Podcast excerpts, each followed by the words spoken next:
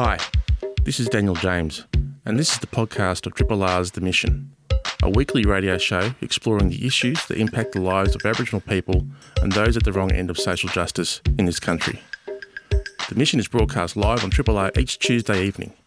Hope you enjoy the podcast and feel free to get in touch via the Triple R website. Good evening.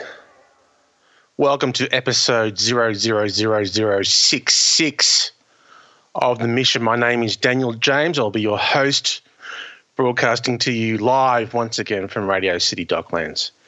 And as we know, Radio City's Docklands is on the land of the Wurundjeri people from the Kulin Nations, and I pay my respects to their elders past, present, and emerging. This land always was and always will be Aboriginal land. Now, last week I asked who else was over unprecedented. Well, it turns out that uh, Brett Sutton and Daniel Andrews weren't. That's who. I remember when the uh, the hard lockdown was was um, uh, announced. Um, I was looking out over the the streets of uh, Docklands, Radio City, and the streets were absolutely deserted. And I thought, well, that's a really good sign that uh, people are doing the right thing. And then I remembered that I was in Docklands and it's like this all the time. But uh, that's the way things go. Um, so here we are in the hardest uh, lockdown yet. The rolling average is still rising, but not as fast. COVID still refusing to wear masks because freedom. Uh, a quarter of the people with COVID are not at home when checked on by authorities, and the rest of us are all here doing the right thing have to say it was a relief yesterday when we discovered broadcasting was deemed an essential service, meaning that your broadcaster in times of disaster, Triple R, will be with you right through the next six weeks. So don't touch that dial and try and remember us when it comes to Radiothon, which is coming up in a few short weeks' time. Now, before I tell you what is on the show tonight, I thought I would just take some time out to acknowledge what we're actually all going through. Because um, if there's going to be a show that does that, then it's going to be one like The Mission. So, of course, my heart goes out to anyone affected by the virus itself, those that have it, or have had it, or have lost a loved one as a result of the bloody thing. The sad, I guess the sad truth is that by the time this thing is over, the degree of separation from those of us who have been dramatically impacted in a health sense by COVID will be not as great as, as it is now.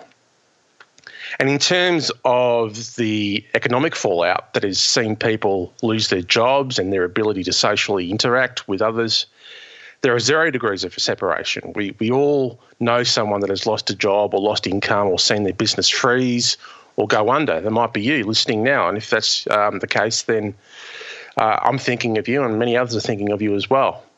So I think during these dire times, it's really important to acknowledge the pain, but more importantly, try to also at the same time not regulate the feelings of others.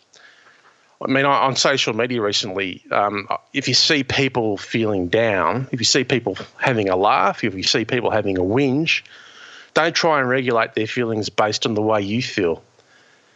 I think there's a lot of that going on at the moment, and we need, um, at this point in time, less apathy and more empathy.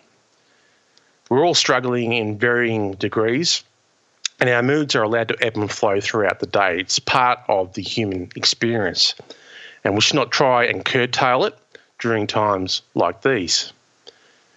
But one thing that we do need to curtail and acknowledge is that this thing doesn't hit everyone equally.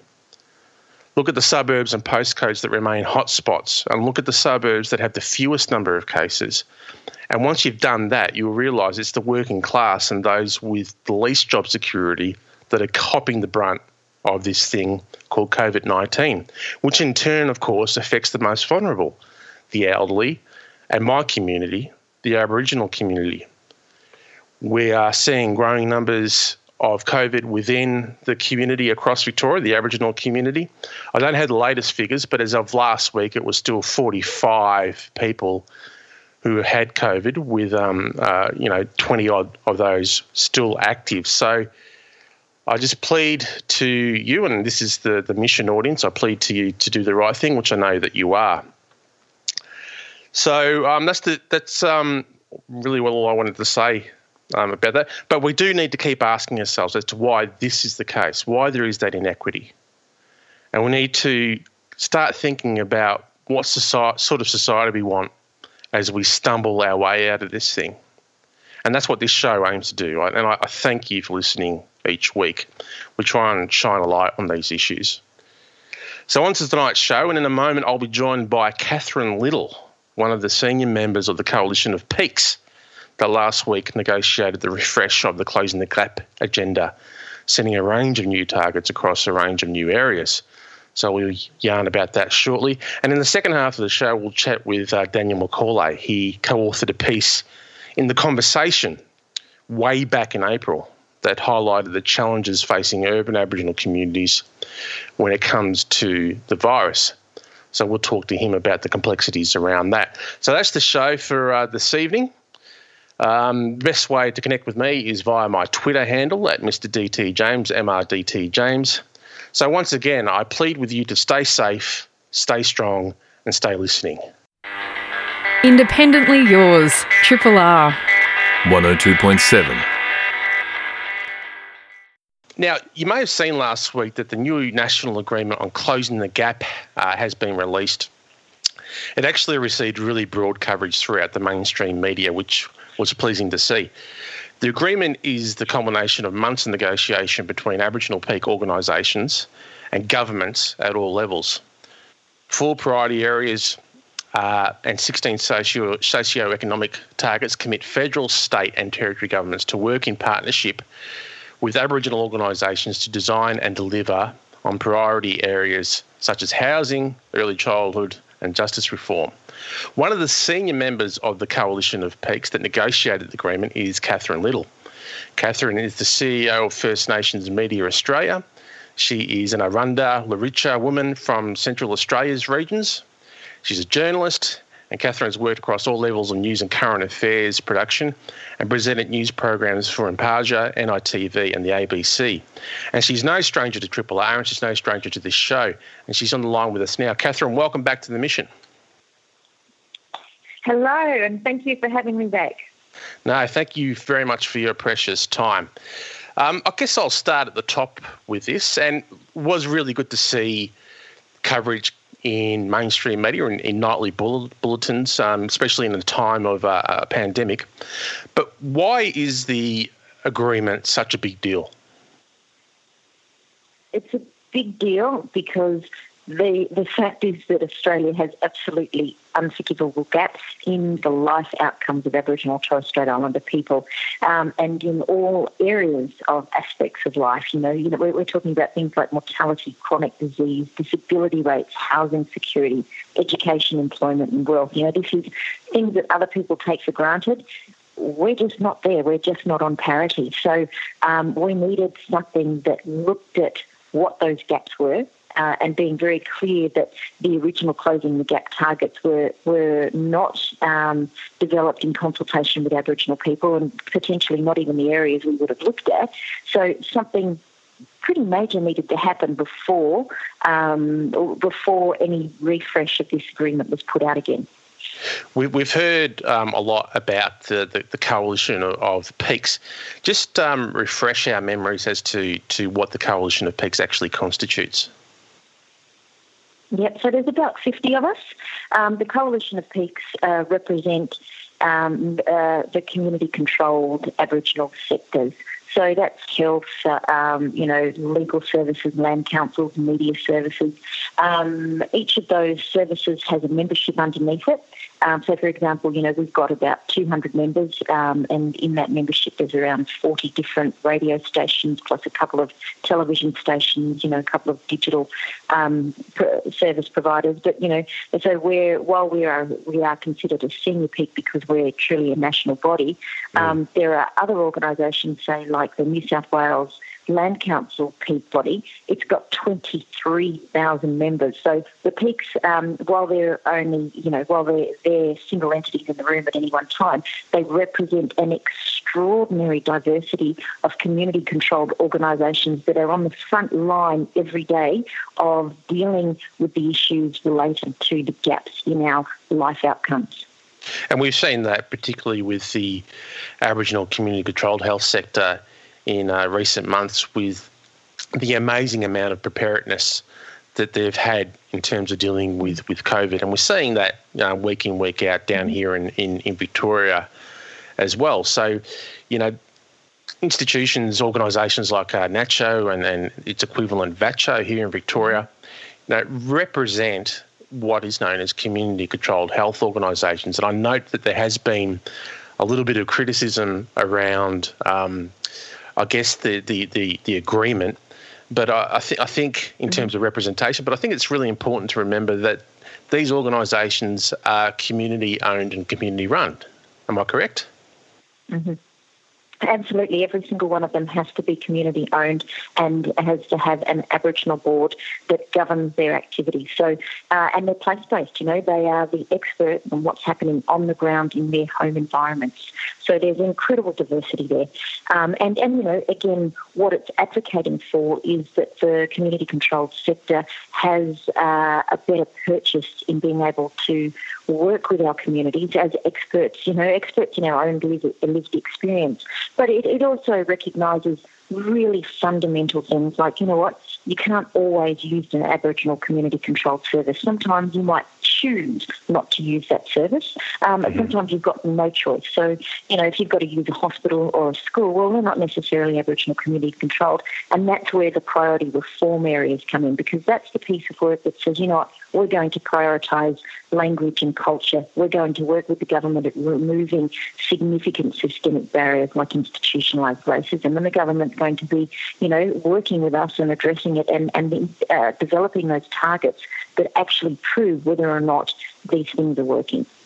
Because that's right, the, the agreement doesn't only establish new targets, it actually aims to change the way, fundamentally, the way governments work with Aboriginal organisations. Do you want to expand on that a little bit?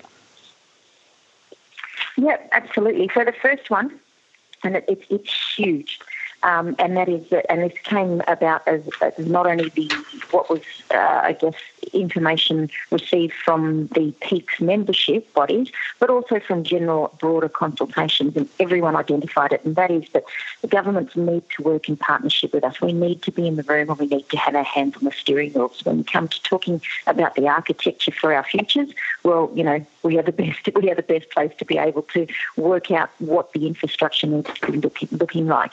Um, the second one, of course, was around what I've just talked about, and that is getting uh, understanding that um, you know we need to look at what systemic racism looks like, what institutionalized racism looks like. Um, and there are a couple of others underneath it, but they're the, they're the two really big ones. Um, and they basically, that's, for us, that's the, for us, I guess, is the coalition of peaks targets are targets, and we've had them for 10 years, right? So we've had them for a very long time. And as we know, there's been very, very little growth. So what we understand as targets, we know that they're just something that governments measure by. Um, we needed absolutely. We, we needed systemic reform. Um, and under that, of course, we also need the government to come up with, uh, with the goods around implementation and also the funding package that is required to drive implementation. So, is there is there any money attached as we speak tonight, or is that something that still needs to be uh, negotiated as we as we start delivering this thing? It still is under negotiation, um, and certainly it's something that's recognised across the board. Um, and there's a couple of other things that's still in negotiation as well. So, for example, um, it's the first time ever that the uh, First Nations media has been recognised in the Closing the Gap strategy. Mm. So that that's massive for us. But there's also targets around um, uh, family violence and whatnot that need to be um, addressed as a matter of priority as well. So there are still things in negotiation, and I think that's the beauty of this document is we've negotiated so it's a living, breathing document. It doesn't stop right here. It needs to be adjustable and it needs to be flexible and it needs to actually um, respond to what the needs are as the needs arise. So yeah, uh, well, I've you know obviously I've got you on the line, Catherine. As the CEO of First Nations Media, what does this mean for, for your organisation and what you can contribute to this agreement? Oh, look, it's um, it's uh, it's precedent setting actually because never before have we had a policy lever in government that we can actually use to drive change. Um, so that for us is absolutely significant. Um, our policy lever will probably revolve, not probably, it will, it will revolve around people being able to get information um, in in a language that they understand, um, from voices that they trust, um, and the information that is relevant to them. And I think COVID has been an incredible example of that. And that means that not only can you listen to it on your radio, um, you should be able to get it on your phone, you should be able to get it on your television, and you should be able to get it on the computer. So we need to look really comprehensively at what that means for our sector, and certainly we'll have to do some pretty serious negotiating with the, all the different jurisdictions over how they may commit to this.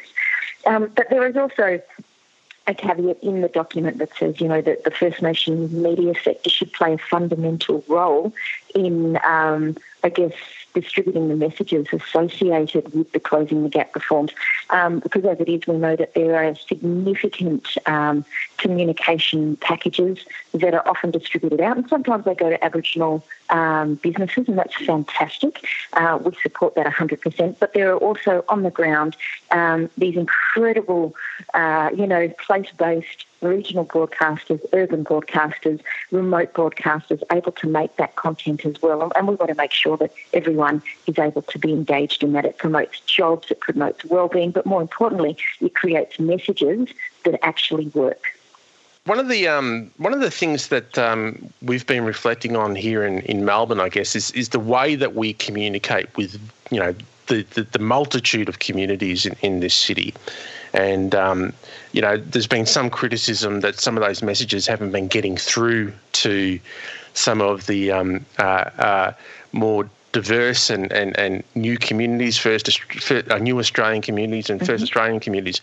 But one thing that I think has been recognised is that uh, the Aboriginal community is very good at um, tailoring health messages at, at the local level for um, for mm-hmm. for its community and for its service um, providers as well.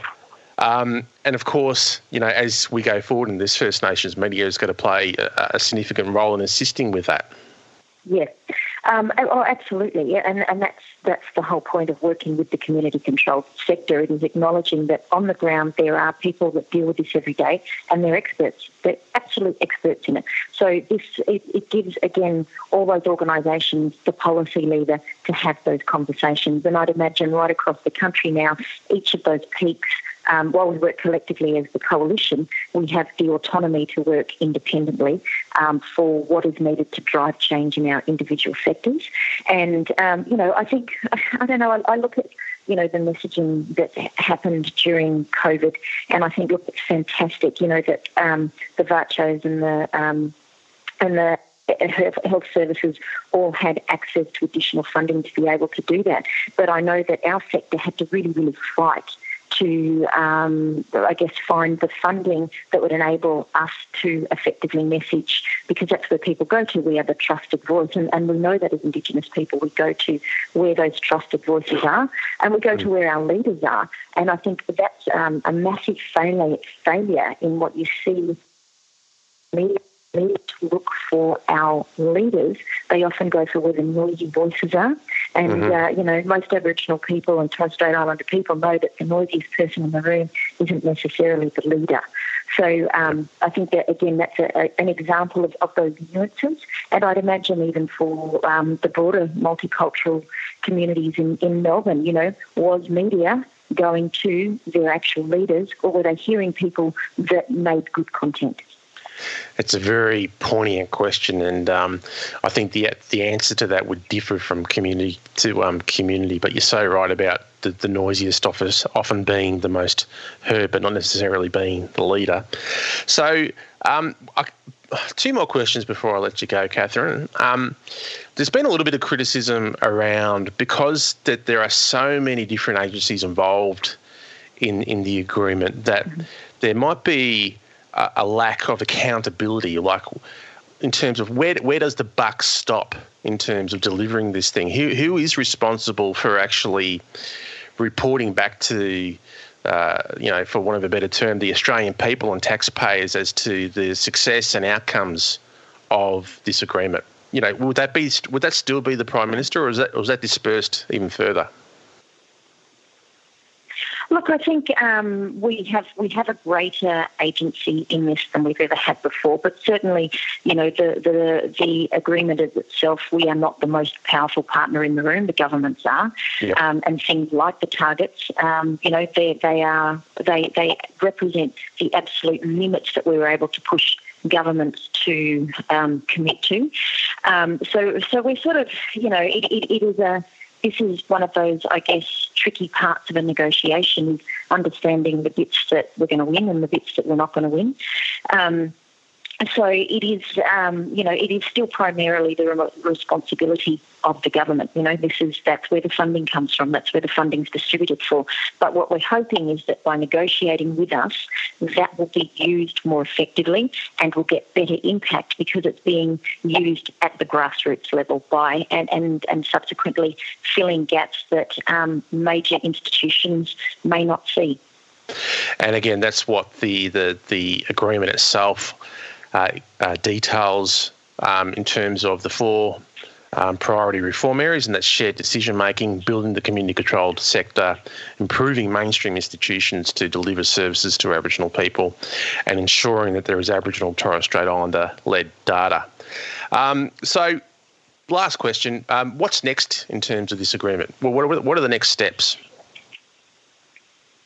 Implementation. That's the big one. So um, that's for us. The next big meeting is to talk about how we go forward. So while um, this agreement uh, differs significantly from the original closing the gap document in that it does have an implementation plan attached to it, but even that needs a little bit of work while we negotiate how to go forward with that implementation plan. And of course, you've mentioned funding. That's one of the things we'll be talking about.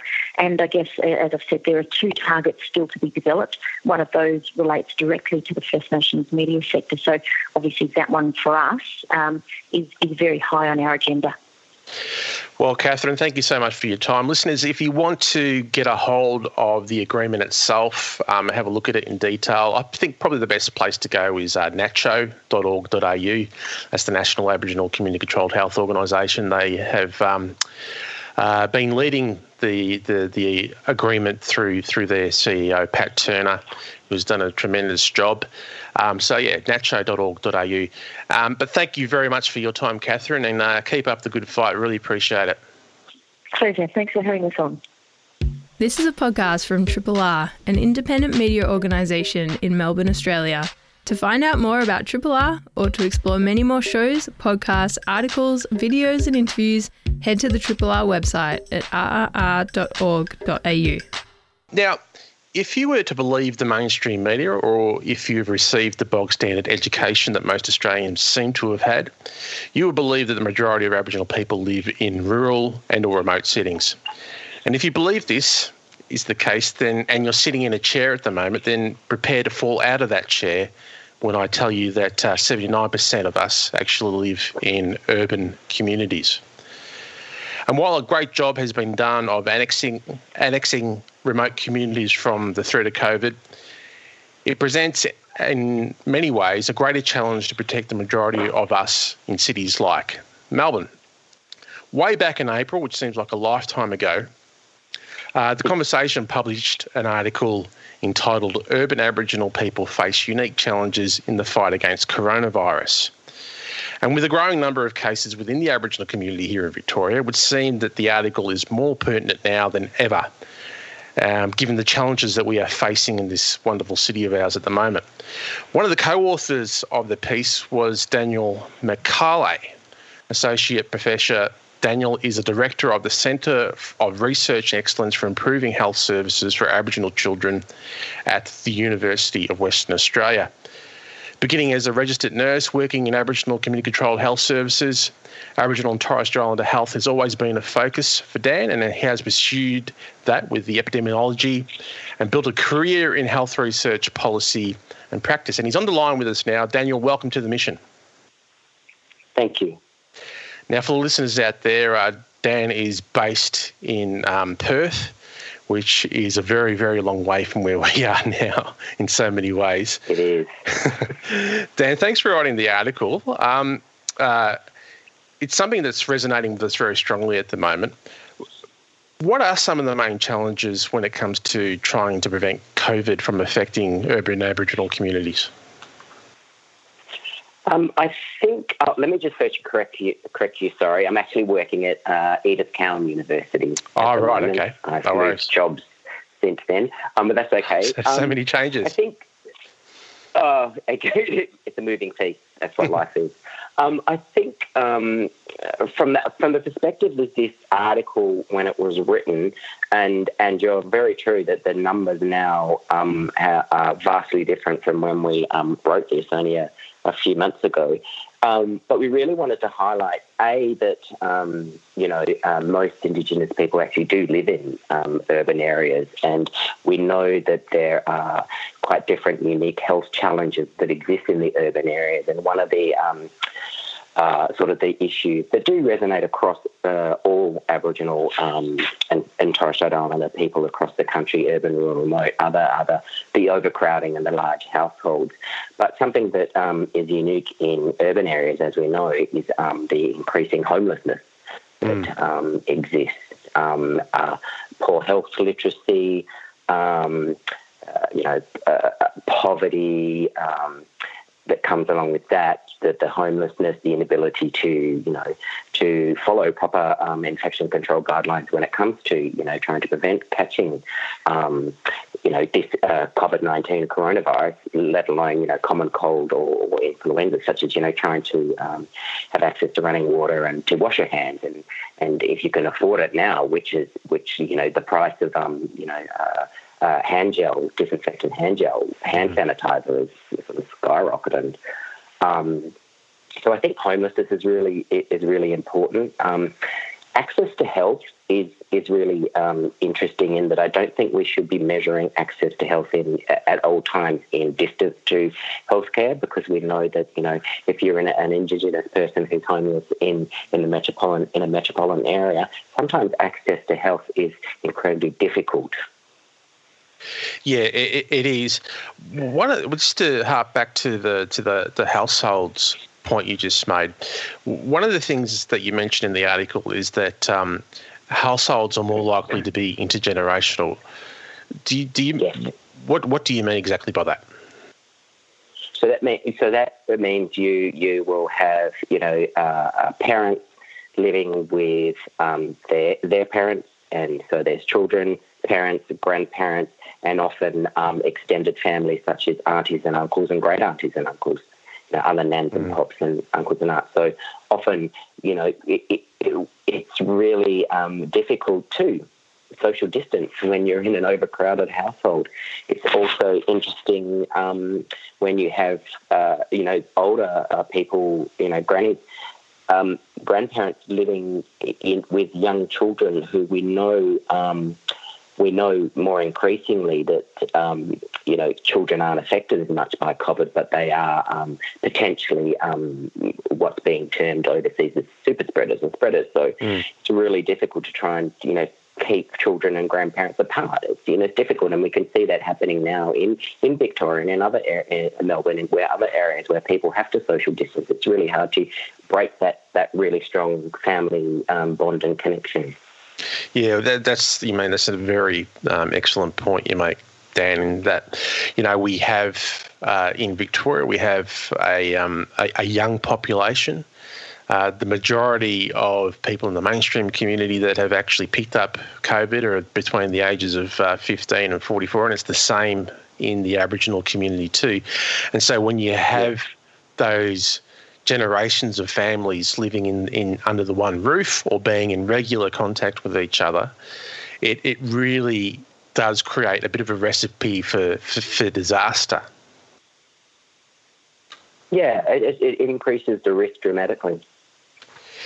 The other point, another point that you raise in the article too, is that um, there there is in some communities a um, a level of uh, poor health literacy um, do you want to go into that a little bit and, and, and, describe what you mean? So um, that is uh, sort of the inability for people to understand health messaging that is being pre- pre- um, presented to them.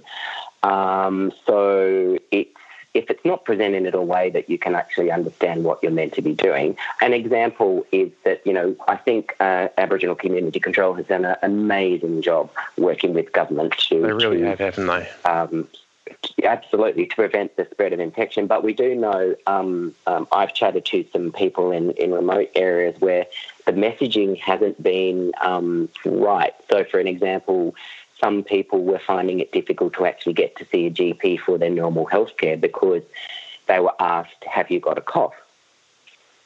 Yeah, right. Yes, I've got a cough because I have asthma or I have an allergic, allergic cough. So that sort of inability to explain what cough we mean and the ability to understand, well, are they talking about a COVID cough, a, you know, a virus cough or a asthmatic cough or a, so if people don't actually understand what the messaging that they're, um, is being presented, they're not going to be able to, um, you know, take on board what we really want people to do to prevent this infection becoming widespread.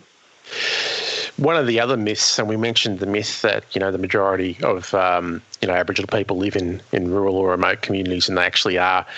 Uh, we are a very urbanised uh, community. Another yeah. another myth too is that every Aboriginal person only goes to Aboriginal health services. That, of course, is not the case. And there's actually another perhaps prohibiting factor in urban communities like here in Melbourne is a skepticism around actually attending mainstream health services, which may be, uh, especially now that we're in a hard lockdown, the only service that you're actually able to get access to. Yes, yeah, absolutely. Um, and that's a really important um, point to make and point to address. Um, to beat this virus, we need an effective system wide approach to the virus. And that means that an Aboriginal person should feel safe and secure to actually go to a main, uh, mainstream is a silly word, but a non-Aboriginal community controlled yeah. general practice or a non-Aboriginal community controlled community health centre to see a nurse all of those should actually be developed in a way that is that a person feels safe that they're able to enter that. And at the moment, mm, I, I, that's not the case. So that's why we need, you know, sort of this sort of system-wide approach, so that uh, and so that so my um, my father lives in a uh, no, our father lives in a town two and a half hours south of here. Mm-hmm. There's no Aboriginal medical service near him, so he has to uh, um, go to the local sort of GP practice. That practice should be safe for him. Also, I should be able to go to my GP practice and know that it's sort of culturally safe and secure. What do governments need to do?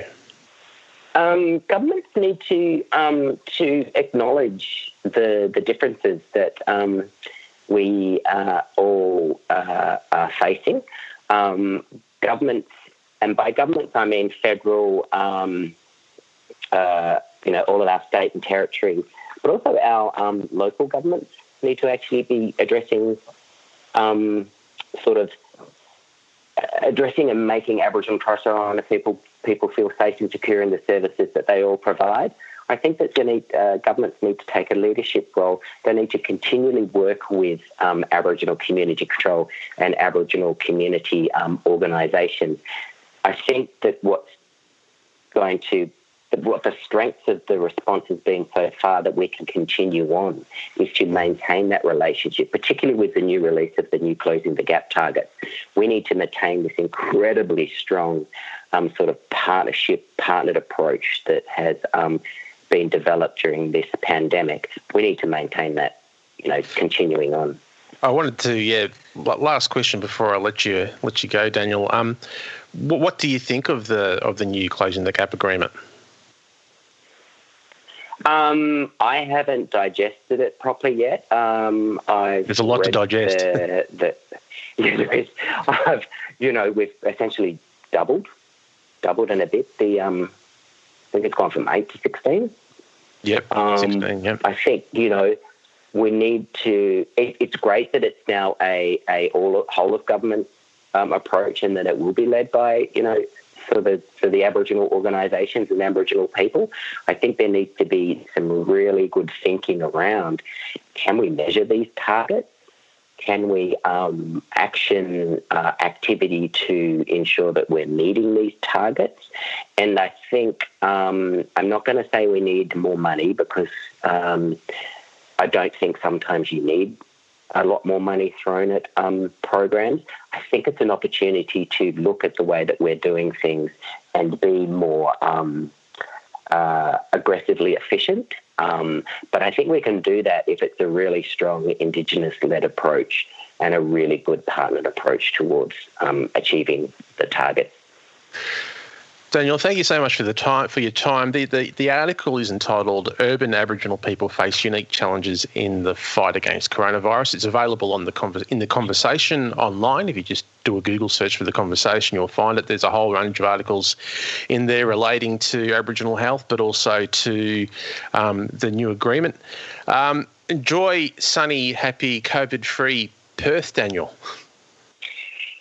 Yeah, I, there's a line there about Clive Palmer, but I'll just say thank you and thanks for letting me talk. Goodbye. Thanks, Daniel. Thanks for listening to the podcast of Triple R's The Mission, a weekly radio show exploring the issues that impact the lives of Aboriginal people and those at the wrong end of social justice in this country. The Mission is broadcast live on Triple R every Tuesday evening. Hope you've enjoyed the podcast and feel free to get in touch via the Triple R website.